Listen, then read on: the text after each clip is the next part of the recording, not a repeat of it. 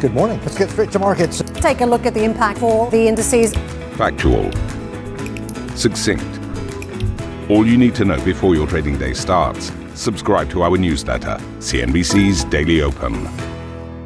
This industry is becoming better known for a less noble innovation the belief that you can claim credit without accepting responsibility. Companies in America, including Facebook, but not only Facebook, have gotten increasingly large. So I think that the time for oversight has arrived. And when you see giant companies possessing giant amounts of data, of course, it is of concern and consideration will entrench a monopoly situation. Beyond the Valley. Hello and welcome to another episode of CNBC's Beyond the Valley. I'm Arjun Kharpal in Guangzhou, China. And I'm Elizabeth Schulze in London. So, look, as you just heard, and you might not be surprised to find out, big tech companies are getting a lot of heat right now. And they're starting to do a bit of self reflection. We just heard there at the start of this podcast from some big tech execs there, like Apple CEO Tim Cook, Facebook co founder Chris Hughes, who were talking about the state of big tech right now and we also heard from one of the European Union's top politicians, Margrethe Vestager, highlighting the heart of what we will be talking about today that is user privacy and the power of big tech. Arjun, this is a huge story in the global tech sector right now. Regulators and lawmakers around the world are starting to crack down on some big U.S. tech companies, especially Apple, Facebook, Google, and Amazon. Some are even threatening to break them up.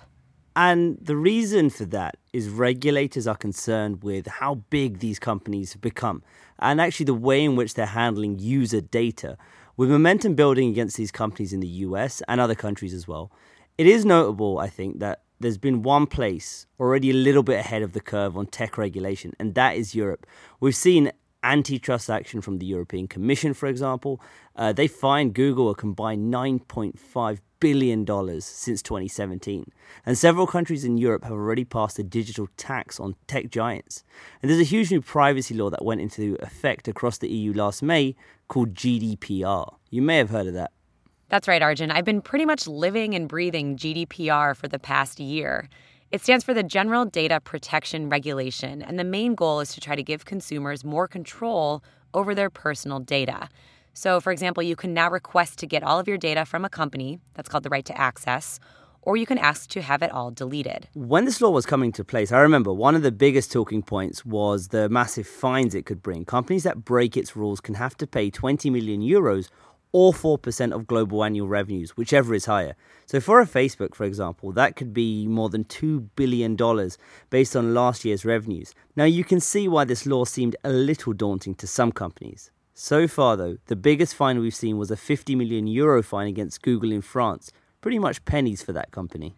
Now, this could be about to change here. Every country in the EU has its own data protection office that's in charge of overseeing GDPR. But there's one office that's outsized in its responsibility, and that's Ireland. And that's because most big US tech companies have their EU headquarters in Ireland. Probably won't come as a surprise given the nice tax breaks that the country offers businesses. So it's sort of looking like Ireland versus Silicon Valley on these big companies when it comes to things like data breaches, user privacy, and anything related to GDPR. Elizabeth, you had a chance to sit down with the head of Ireland's Data Protection Commission about her job taking on these companies. That's right, Arjun. Helen Dixon took over this job in 2014, and it's definitely become a bigger task since GDPR went into effect. She sat down with me in our London studio here to talk about where Ireland stands on its current investigations and on the road ahead for tech regulation. We've uh, about 20 investigations underway. Uh, they're into Google, Apple, Twitter, WhatsApp, Instagram, Facebook. There's a broad swathe of companies that we're looking at. And of course, this is logical because they're the big processors in terms of the number of service users that they have. When it comes to the enforcement, there has been a little bit of talk just in this first year about how there haven't been any big fines yet. What's your response to that criticism? I, I think it's correct across the board uh, between the EU data protection authorities. The quantity of fines has been has been low, and there's been some talk about the quantum of the individual fines being low. Um, this isn't a surprise, I think, from the point of view of the data protection authorities. There's, there's a, a process and a due process that has to be followed before we impose uh, big sanctions and fines on organizations that significantly affect their interests. I think for us as a data protection authority, the key focus that we have in terms of these large scale investigations that we've opened and onto which we've deployed considerable resources is the fine will come where there are infringements. The GDPR obliges us to consider a fine when we identify the infringements. But the key thing that we want to target alongside the fine out of these investigations is a change in behaviour. So we want to identify very clearly in the decisions that we make and the analysis that we produce why we say there is a gap between what's been delivered and what the GDPR requires. And we want those decisions then to be of precedential value in terms of other organisations uh, implementing on the findings. So it's not all about the fines, it's about something much more qualitative. Uh, alongside the fines. The fines are undoubtedly important, but they are only part of the picture. And, and how do you feel about this kind of sentiment that seems to be global this techlash or this breakup tech. We hear it from Elizabeth Warren, even on the campaign trail in the US, and we hear it from plenty of politicians here. What's your kind of reaction to that sentiment from the political world?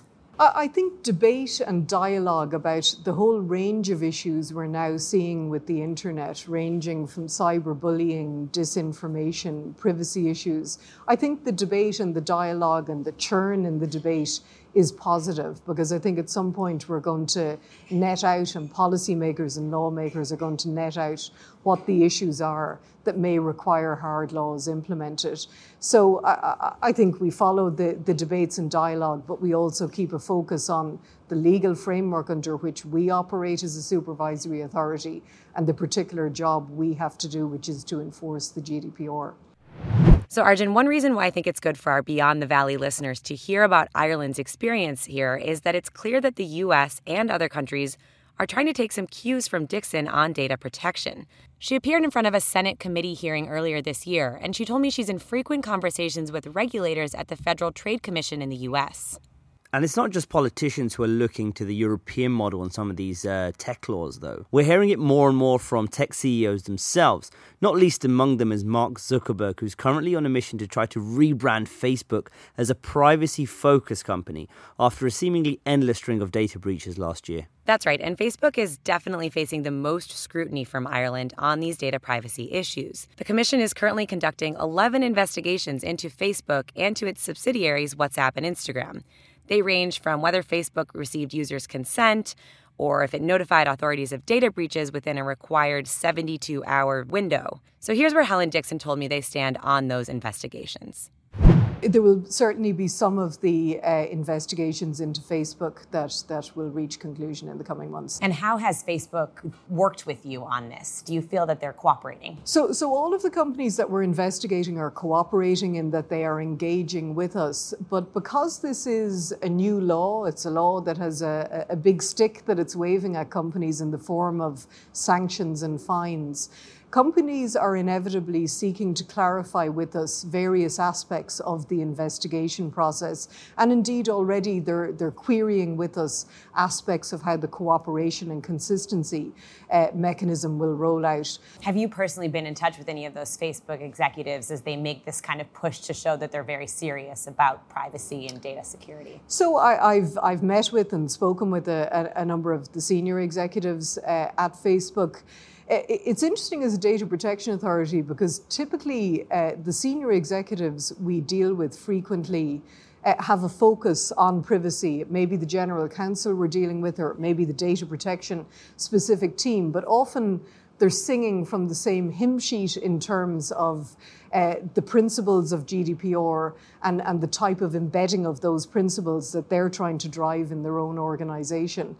Um, so you have to dig a little bit deeper then uh, and, and try and generate conversations about well, but what's the business model behind this new feature that you're introducing to try and out those conversations about how the real balancing of interests between the economic model the company is pursuing and the interests of of, of individuals are being balanced. Do you believe that Facebook or Mark Zuckerberg are serious about this, or is there really kind of some business model underneath that here?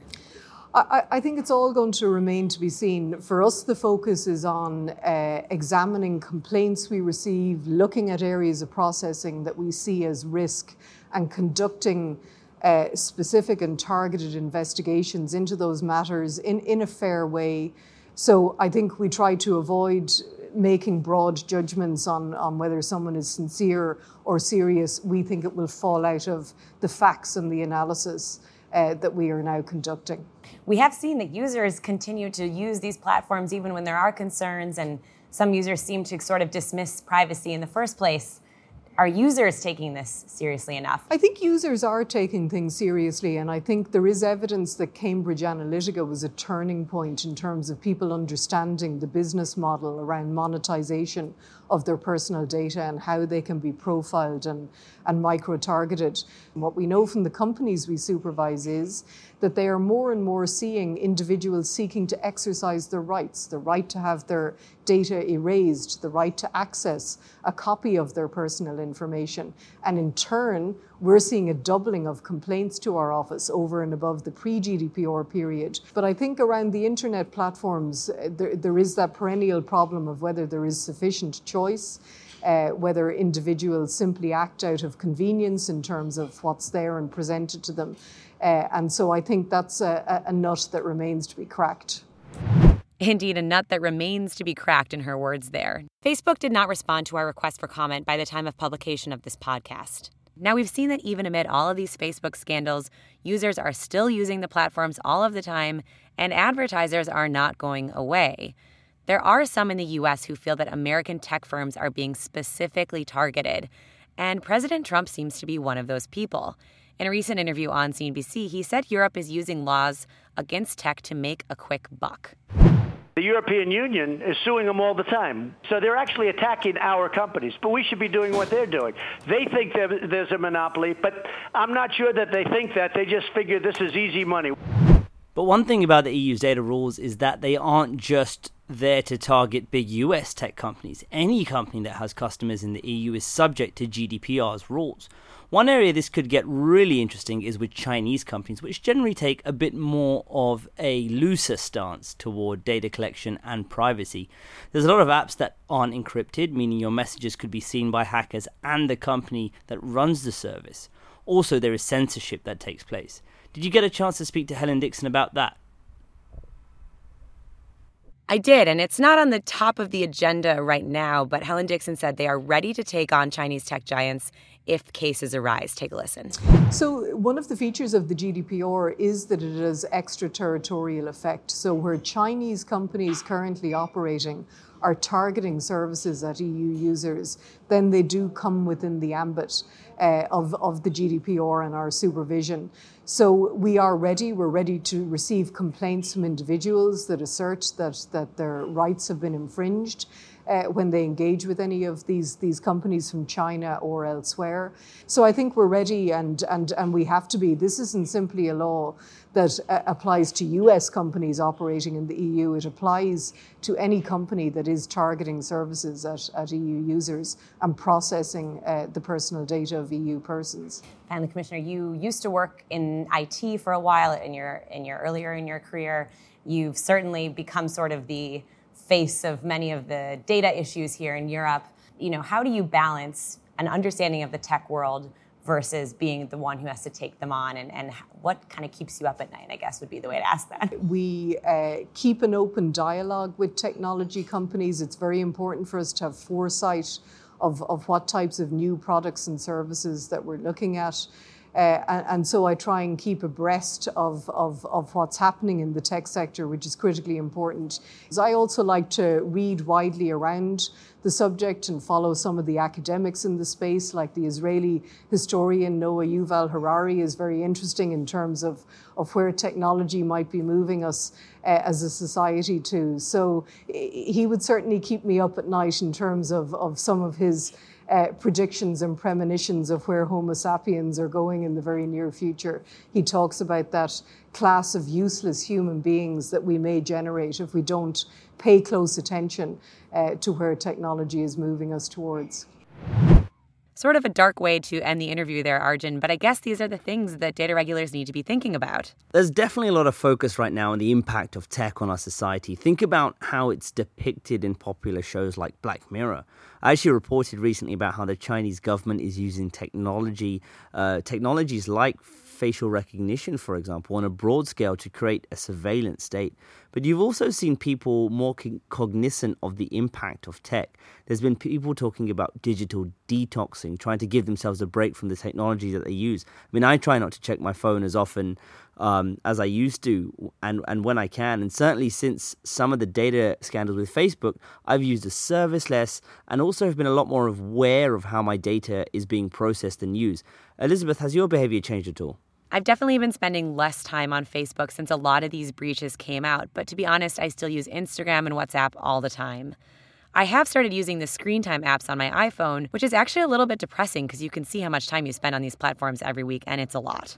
Well, look, Elizabeth, really great interview. It looks like we're going to be hearing a lot more from Helen Dixon over the uh, next few months as some of these investigations conclude, so stay tuned for those. Let us know what you think about these issues with big tech right now. Hit me up on Twitter. I'm at Arjun Kharpal. And I'm E. Schulze9. Don't forget to subscribe to our Beyond the Valley newsletter, where you can get daily updates on the biggest tech stories outside of Silicon Valley straight into your inbox. We'll catch you next time. Beyond the Valley.